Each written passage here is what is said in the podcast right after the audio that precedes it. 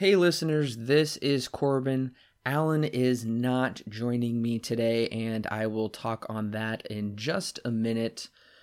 But I am going to get to my thoughts over Men in Black 3, so don't be confused thinking this is the third and final installment until Men in Black International of our Men in Black retrospective series. I'm going to be giving you my thoughts, but before that, I wanted to address why Alan is not joining me here today. And that is because Alan has made a massive cross country move to further his career, he is working on a major project right now, which is taking up all of his time. He is incredibly busy. So busy that he barely gets a break in before bedtime until he wakes up and starts working the next day. So we talked about it. We came up with this plan that this uh, retrospective series, Men in Black, I would finish up with my thoughts. I didn't want to leave you all hanging with just the first two installments and not give you our thoughts over the third installment at least. So we're going to do, I'm going to give you my thoughts over that, whereas Alan will give you his thoughts over Men in Black 3 um, in the future. Don't worry, we'll be hearing his thoughts as well.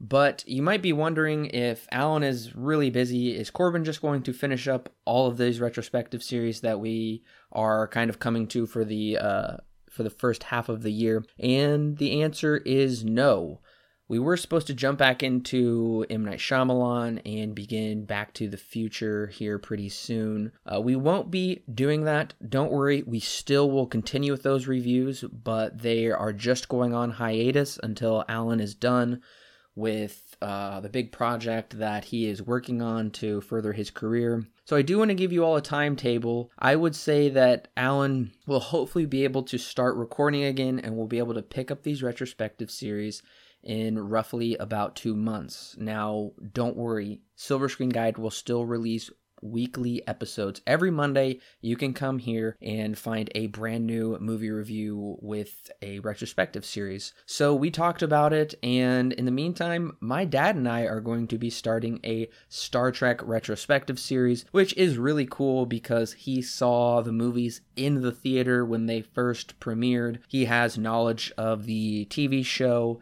and all of the other things surrounding those uh, original Star Trek movies and some of the newer Star Trek movies with Picard, those will kind of be new territory for the both of us. So we are going to be starting a Star Trek retrospective series, which I'm very excited about. This is a classic series that will be fun to talk about, especially with my dad who remembers seeing the movie in the theater and he can relate those firsthand thoughts to you. And then me coming to the series, I've seen some of the movies a long time ago, but it'll be nice to refresh.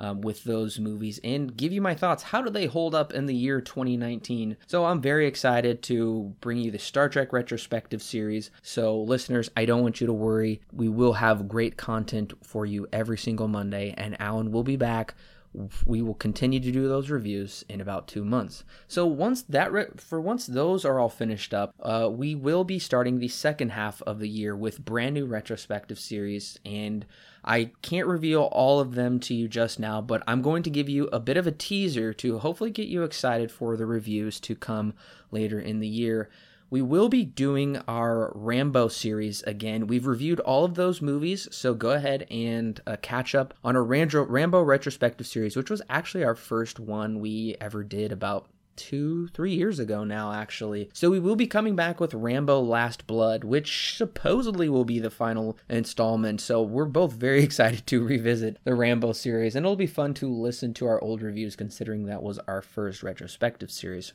And also later this year, we will be reviewing all of the Terminator films, including all of the multiple cuts. We will be talking about the timelines, what could, what connects with which one. It's all very confusing, but not as confusing as Halloween. Um, those are cult classics, or the latter ones are hated by most fans, and that will all lead up to the new Terminator Dark Fate, which is supposed to be a direct sequel to what many consider the best one in the franchise, Terminator 2 Judgment Day. So we are very excited to be coming to you with those uh, reviews and retrospective series later in the year. So I just wanted to give you a PSA. I wanted to give you a heads up. So I don't want you to be confused. Next week, when we release the first episode of our Star Trek series with Star Trek The Motion Picture. Just remember, M. Night Shyamalan is on hiatus. Back to the Future is on hiatus, and also when Alan does able to come back, we he will give you his thoughts over Men in Black 3, and then we will review Men in Black International then. So for now, I want to give you my thoughts over Men in Black 3. The film came out May 25th, 2012, which was about seven years ago now, it takes a long time for these Men in Black films to be made because the third one came out 10 years after the second one. They pulled out all the stops for it. It was released in 3D and IMAX 3D. It had just a gargantuan budget of $225 million, which is bigger than the first Avengers film.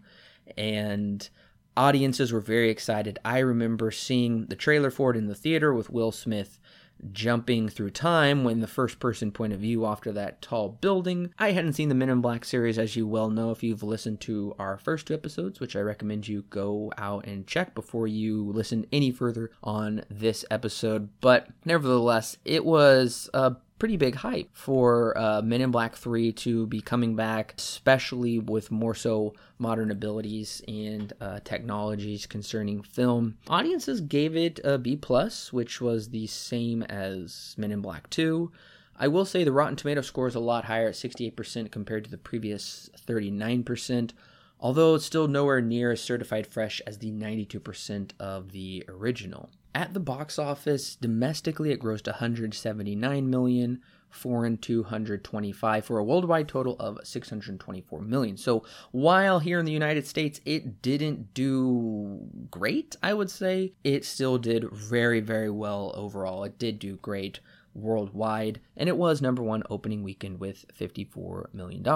Now, the other movies that weekend were Men in Black 3, Avengers, Battleship, the Dictator, and Chernobyl Diaries that capped out the top five. But the interesting thing to note is that despite being the highest to gross worldwide of all the three films, it comes in dead last domestically, even adjusting for inflation.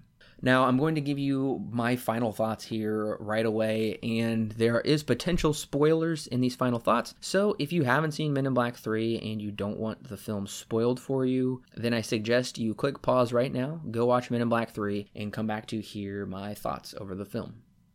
So, once again, Men in Black 3 is an okay movie, just like the first one, and it is a slight improvement over the second one. But really, this film is just mediocre. I appreciate they bring in actual character development with Jay and his father, but it's just too late to create any genuine depth. The relationship between Kay as a father figure to Jay should have been explored more so. It would have had more of an impact throughout the film. Time traveling is fun, the villain looks cool, neat visuals, except almost no other aliens are present in this film, and Boris is a very basic looking alien, maybe to curb the alien overload from the previous film. Honestly, out of the trilogy, though, this is my favorite installment, but it's one I'll likely rarely return to. Men in Black 3 receives 6 stars out of 10 with a very mild recommend. Now, I am really looking forward to Men in Black International. We will still be reviewing that film. That will be coming to you um, not as soon as we would have thought, but still probably within about two months. You'll have the review for Men in Black International. I'm really looking forward to seeing it. Um, one tidbit that Alan and I will be discussing later, but I would have thought was really interesting to have seen was there was supposed to be a Men in Black and 21 Jump Street crossover film and that was going to be done by Chris Miller and Phil Lord, who are very famous for the Lego movie, Cloudy with a Chance of Meatballs. Uh, they're kind of infamous for being fired from Solo, a Star Wars story. Yeah, as you can tell, 21 Jump Street and Men in Black, that crossover film was scrapped. I doubt that we will ever see it. It was supposed to be called MIB 23. It's probably not going to happen. Nevertheless, a neat idea. But thank you, listeners, for joining me and hearing my thoughts over Men in Black 3. I'm curious to know what are your thoughts over Men in Black 3? Is this your favorite in the franchise as well? Also, don't forget to check out our Patreon page where we have bonus episodes, where we have extra reviews, Q&As. You can ask us anything, our thoughts over the latest movie news and trailers film commentary. So you can watch a film and hear our commentary along with the film as well. You spend money on a Starbucks cup of coffee or on your favorite fast food snack, you eat it and it's gone. But with this content, it's yours to keep. Not only is it yours to keep and you get some extra fun bonus content as well, you can even get to know us a bit better but also it does help us keep the lights on over here at Silver Screen Guide. It helps pay for the cost to bandwidth and storage. It's not free and it's not necessarily cheap, so it does really help us. That money doesn't go into our pockets. We do not take that money and go spend it. We put that money into ensuring that this remains a free show for you to listen to every Monday and just improving content on the website, making it a nicer, cleaner, more interactive, and exciting experience for you. We want you to be excited about it. And the way to do that is to support us. And we really, really do appreciate your support. All the details are in the link in the descriptions below. They're very easy to find. Don't forget to follow us on Facebook, Twitter. You can even follow us through email if you go to our website and just sign up over there. Lots of ways to stay connected with us. And don't forget to just click subscribe right here on the podcast. That way you'll never miss an episode. They will always be delivered to you every Monday. And don't forget to tell your friends and family about Silver Screen Guide. We love talking about movies and we love talking about them with you. It's not just for us just to talk to each other. We created a community of film fans that love cinema, whether they have seen 10,000 movies or they've only seen a couple hundred throughout their life. Uh, we can still find common things to talk about and over cross generational. It's not just for young people, it's for all ages for everyone as well. Well, probably more so likely if you're an older teenager or adult and a younger teenager as well. Not really necessarily for kids. We don't really review kids' movies here. But nevertheless, it still is always a clean show. We're, we do not cuss. We don't insert things that you're going to have to shut the radio, uh, turn the dial off really quickly because you don't want your kids to hear. So we do keep that show clean because we do know people listen with their family around I don't want there to be any surprises with my kids and what they're listening to, so we try and do that same service for you. Once again, listeners, you all are incredible. We appreciate the support so much ever since we started Silver Screen Guide.